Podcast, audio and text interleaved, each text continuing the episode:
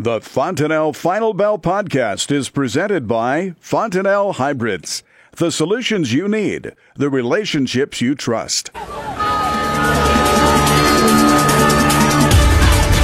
Good afternoon. Welcome to the Fontanelle Final Bell here on the Rural Radio Network. I'm Susan Littlefield. Sue Martin joins us with Ag and Investment out of Clarion, Iowa. Markets took a drop today on the grain side, but we got to talk about the uh, silver lining, shall we say? A turnaround to the Dow. That's got to mean some good news eventually, Sue, for these grain and livestock markets. Well, we would like to hope so and think so. Um, the you know the stock market, granted, it took uh, 6,000, not six thousand six hundred points away on the Dow yesterday, and so far we're putting 423 of it back on. So that's a good thing. Uh, but as far as agriculture goes, you know, it sure didn't affect the cattle market today. Cattle were pretty weak, and the grains very weak all day long. And of course, um, we came down to support around the 841 mark, 840 on the November beans, and corn was down six and a half, had been down actually it closed seven and a quarter lower on, and then of course wheat 12 and a quarter. So it was a pretty tough day. And I think part of it could have been psychological um, negativity being fed because China imported like 30% of their food and ag products from Brazil during the month of September that accounted for $3.6 billion. The U.S. accounted for a mere 5% of imports to China that accounted for $625 million. And so that was like a broad spectrum of, you know, hitting the cattle market and what have you. And then we don't have any real trade yet this week, other than in Iowa we had some 112 on 4,000 head, uh, which I think took place on Monday night or late Monday. But since then we have nothing. There were bids at 109 and, you know, and then the, you know, feedlots are asking 114, 115. So, you know, we'll see where we end up, but it's Thursday and we don't have trade very active. But the cutout was up nice at noon today. So, you know, you wonder what's going on, but there sure was an attitude today of negativity. It didn't matter what ag market we hit. They all had trouble. Even hogs came back and closed 75 on the December futures, but that was after they got up over $58. So, um, you know, a little correction here on hogs isn't bad. You know, you talk about that negativity and the triple digit losses that we're seeing in the feeder cattle market. More frustration just continues to build for them.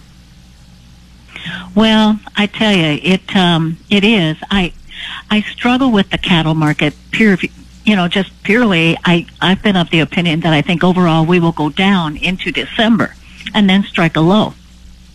However, feeders, um, you know, falling back. We have cheap, cheap corn. Uh, that should help entice feeders, um, you know, for the pricing. Uh, of course, we're having trouble getting all the wheat planted. And so that's, you know, we need that wheat in so we can get some wheat pastures up. Uh, but for now, it just appears to me that, uh, you know, the cattle market, I had thought possibly, and it still may, uh, this week's been choppy. You know, you look at fat cattle, and we were down on last Friday in front of the cattle on feed report, which was bullish, and then we turned around and was up sharply on Monday. Down sharply, taking almost everything back on Tuesday. Turn around, putting almost everything back on or so on Wednesday, and now here today, we're taking it all away again.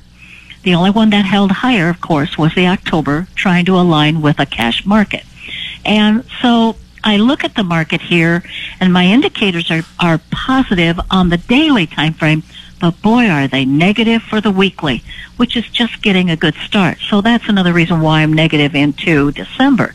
But when I look at the weekly or the daily, you would think with the, the Packer having the profitability he has and, you know, the cutout moving higher like it is, uh, on the choice, I think we got up to 212 something at noon, you would think that this market would do a little better than it's doing, but they were sure hammering on the feeders today, not to mention the December fats. What are your thoughts? I know you talked a little bit about this mixed trade that we've seen in this hog market. As we look at the rest of the week into next week, are we going to start to see a bit of a turnaround maybe for them, some positive action? Well, I think so. Um, one thing that I think that's going on in the hog market that has really ignited the December futures and helped the February's out as well is that um, there's been talk that um, word or news that McDonald's for the month of November is going to uh, change their breakfast sandwiches and they're going to add three times more meat to them, which means more bacon, more ham, and more sausage. And that's very positive. And in the meantime, we're not killing the numbers that the hog, you know, the pigs uh, crop report would have implied that we should. So that's positive to the hog market, but part of that could also be that we're, you know, farmers are busy in the field. They're trying really hard to get as much harvesting done as they can before we start to turn wet again. And so they're not, you know, they're not going to be sending hogs to market, uh, sorting hogs and send them to market when they could be in the fields and get work done. So that could be another reason why numbers are down a little bit right now but the market does look to me like we are going higher. And then you've had a continuous, you know, reports off and on of African swine fever in China. And today there was a report again of another outbreak, but this time in southwestern China. You know, they just have, I don't think China is going to get their arms around this very easily and very fast because a major portion of China's pork production, while they're making that push towards major expansion, um, they do have a lot of mom and pop, you know, backyard productions uh, where they maybe have, you know, two, three, four, five sows, whatever, and um, and you know they may be guilty of feeding it ruminants too. We don't feed ruminants in the U.S um, but they may over there. And, you know, if they've had an outbreak in a big uh, facility, which they've had, then how do they control it in the mom and pop backyards when you don't have control of the of the way they handle their uh, protocol for disease and what have you? Exactly. Well, stick around, folks. We've got more of the Fontanelle Final Bell after this on the Rural Radio Network. At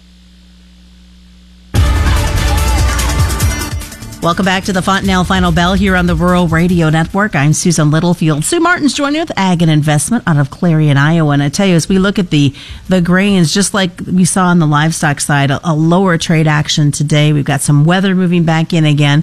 That's going to put a stall to this harvest. Looking at the corn market, is there weather pressure on this trade or what seems to be the motivation for the negative?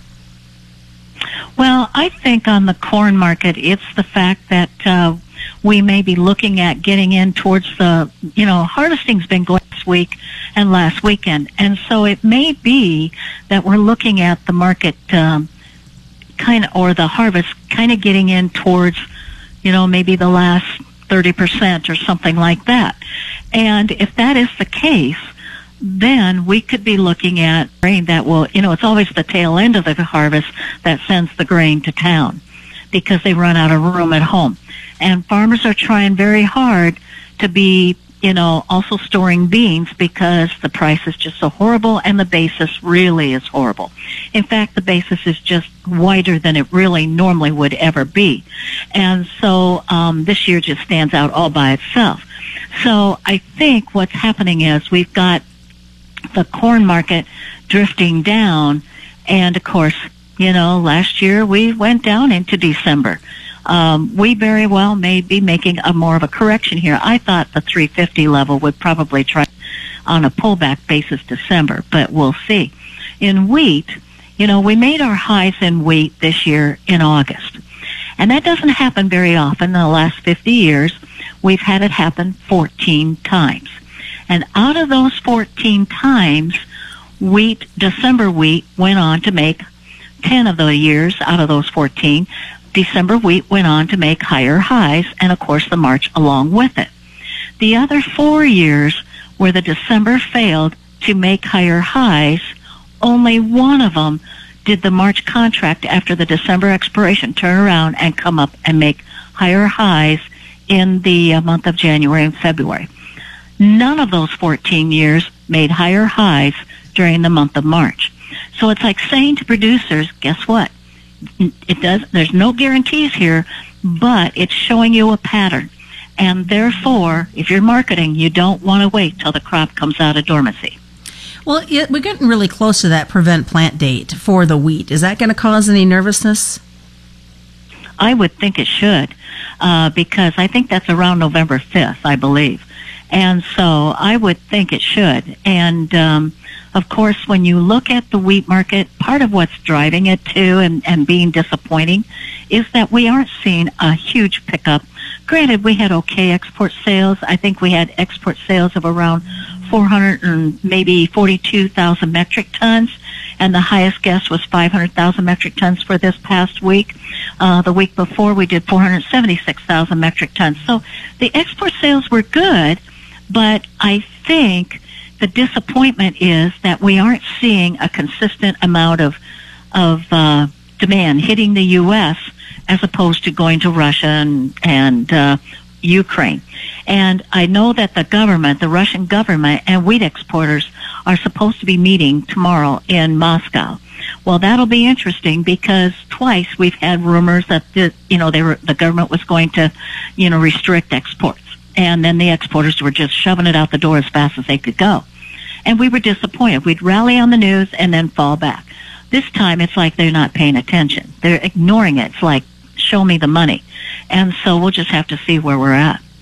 Looking at the soybean numbers, I know that weekly exports were considered to be a disappointment this last week. Yes, they were. And um, I think that, um, you know, I know that uh, the, the past week or so has been disappointing, actually, in, across most all of them, um, mainly because of the uh, beans getting down to the Gulf. You know, we got to remember we're late getting harvested. So we aren't getting as many, and if beans to the to the uh, elevator, you aren't going to be getting the commercial moving those beans down to the port. So if you don't have them down there, they can't buy them anyway. But granted, uh, China really is absent from our markets. And we had thought originally they would be here this fourth quarter, and we're not seeing that. Um, for the month of November, it's my understanding that they're 80% bought. For December, it's my understanding that they're like around maybe uh, 40% bought, and I think January's only like around 15%. So, um, you know, will they be coming to us? We had thought our first, you know, quarter of our marketing year would be really good, and we would be able to step in when Brazil couldn't, and that's not happening. So it's a disappointment lots to keep track of with these markets, especially as we wrap up harvest and look at quality concerns with the soybeans as well. For producers out there that want to talk more about what's happening in the markets, obviously ways to market heading into the winter months, what's the best way for them to reach you, Sue? Well, my number is 1-800-527-0051. And then I'm going to be, you know, in the middle of November, I'm going to be out at the Gateway Farm Expo. So um, they can come there too. You bet. That's going to be at 2 o'clock on November 15th. Thanks so much, Sue Martin, joining us today. It is the Fontanelle Final Bell on the Rural Radio Network.